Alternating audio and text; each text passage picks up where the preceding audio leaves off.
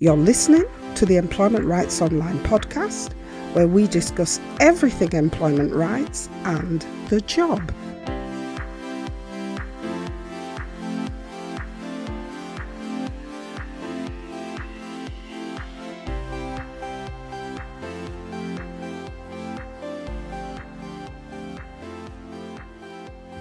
Hi there.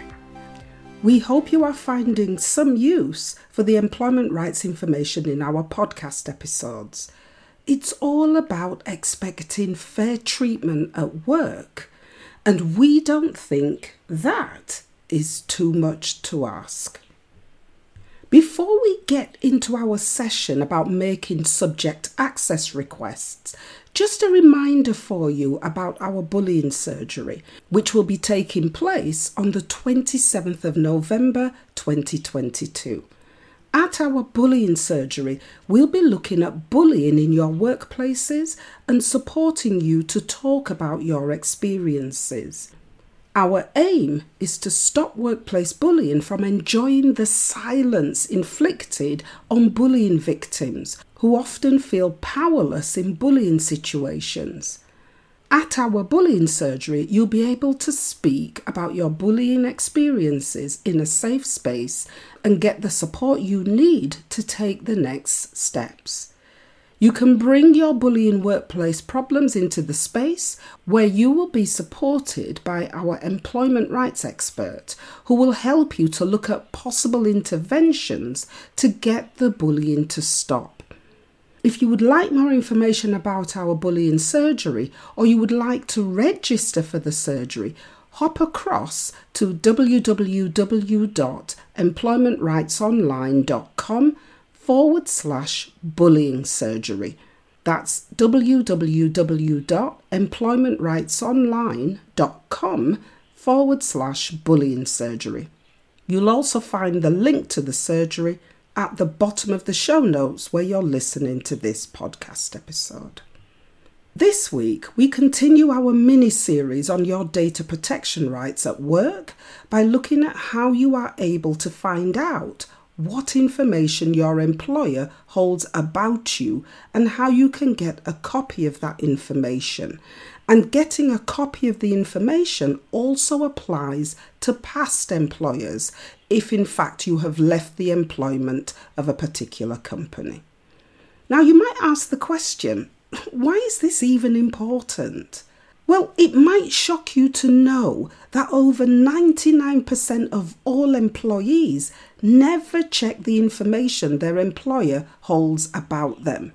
And of the remaining 1%, about 0.4% go on to ask their employers for information held about them, usually during a dispute with their employer. And by dispute, we mean either grievance or disciplinary matters or an employment tribunal matter. But why is this important? Well, it becomes important when your employer needs to hold information about you that impacts on your ability to do your job or the way you do your job or concerns you have raised about your job. All of this generates information and we are about fairness, and that includes fairness of whatever information is held on your records. Each of the scenarios we've just mentioned requires your employer to hold information about you, but in particular, if you get into dispute with your employer, and let's say, for example, you receive the minutes of a dispute meeting and you make corrections to those minutes, which are then placed on your HR file, you need to be sure that the minutes have actually been placed there, number one.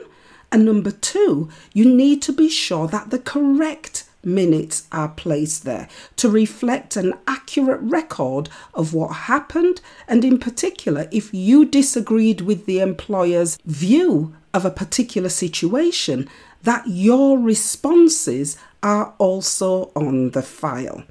Similarly, if you've been issued with a warning sanction, which has been placed on your file for a time limited period, let's say you receive a six month written warning, you need to be sure that that warning has been removed at the requisite time. To be sure that anyone reading your file is not given a false impression of your conduct at work. We have known situations where employers have left warnings on files, and those warnings even though expired, have gone on to influence decisions about promotions. And employees have not found this out until way, way down the line when it's just come up in a topic of general conversation about what certain people thought they knew about that employee. So it's really important to be sure that anyone reading your file is not given a false impression of your conduct at work. And you do this by checking with your employer about what is on your file. Then there's a need to just check basic things like making sure your employer is holding the correct information about you and that incorrect information or out of date information has either been amended or removed, something which we spoke about in the last two episodes of the podcast. And then finally, sometimes you might just want to remove your data from a company you no longer work for. So, how do you go about getting access to your personal data held by your employer? Well, to get access to your data, you will need to submit a Data Subject Access Request, more commonly known as a SAR, which you are entitled to submit by law under the General Data Protection Regulations or GDPR. Your SAR can be made either verbally or in writing, including by email, and you can even make the request using the employer's social media account.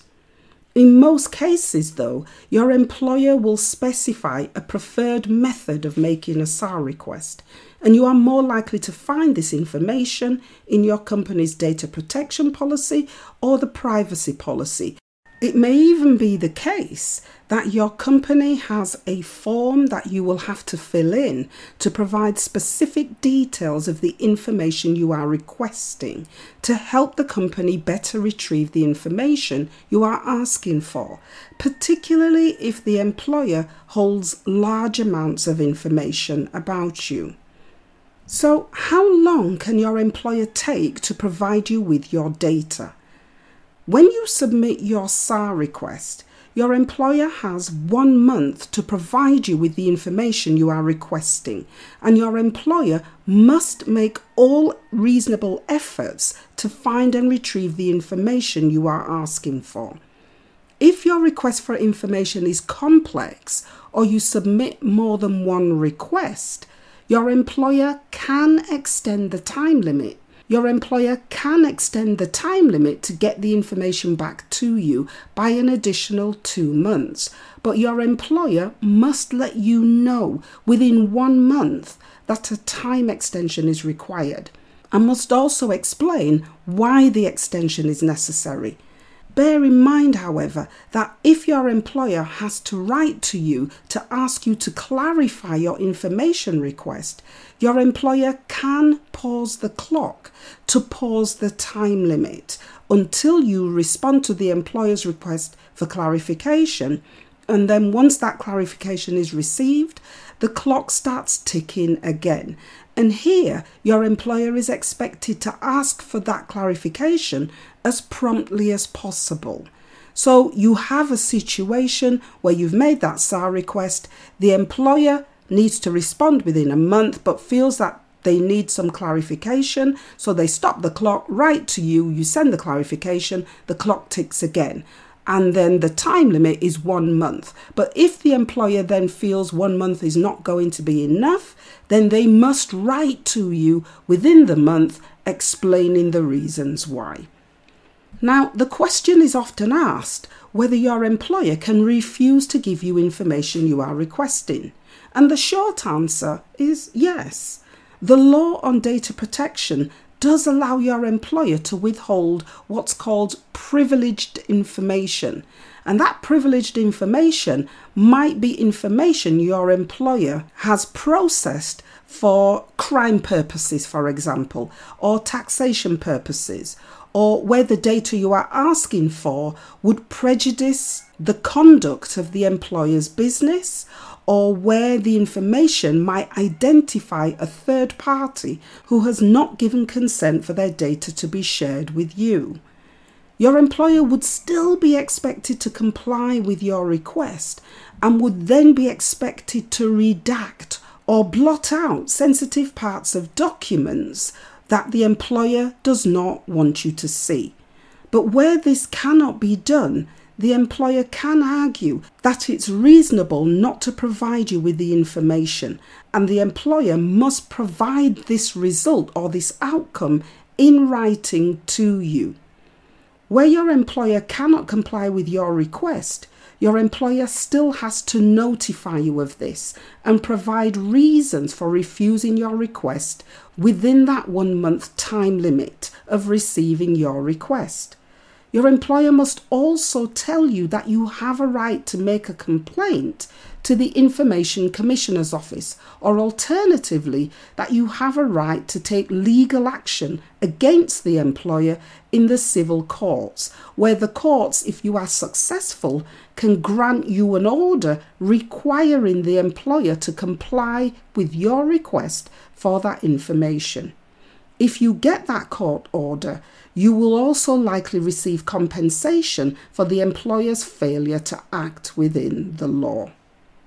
The final thing to note here is that your employer can be fined for failing to provide SAR responses to the right person, in effect, sending your data to someone else. How many times have we seen this happen, or how many times have you received someone else's information? It happens a lot, but employees don't actually know that they have legal redress against the employer when this happens. And so, because employers know that they can be fined for sending your data to someone else, the employer must, not may, but must take steps to verify the identity of the employee making the SAR request to be sure that the data is not sent to the wrong person. Again, if your data is sent to the wrong person, you can make a complaint to the ICO who will investigate your complaint and take the necessary action, including requiring the employer to pay compensation. So, if you decide that you want to see the information your employer has about you, your first step is to check your employer's data protection or privacy policy, which should detail how you make a subject access request or a SAR request to your employer to get that data. And that's it for this week. Our takeaways for this week are that you have a right to make a subject access request at any time to your employer to see what information your employer has about you on your HR file or any other file. And when you make that request, your employer has one month to comply and send you your data in a written format. As usual, you can find all our support links at the bottom of the show notes where you're listening to this week's podcast episode. And you can help us by sharing our podcast information with your friends and colleagues so that we can introduce other employees and workers to this important information. You can also help us by leaving us a review on iTunes or a rating on Spotify. Finally, if you want more information about our bullying surgery, scroll down to the bottom of the show notes where you will see the www.employmentrightsonline.com forward slash bullying surgery live link. And you then click that link where you can get more information and register for the surgery. The bullying surgery will be taking place on the 27th of November 2022. Until next week, have a great Employment Rights Week. Bye for now.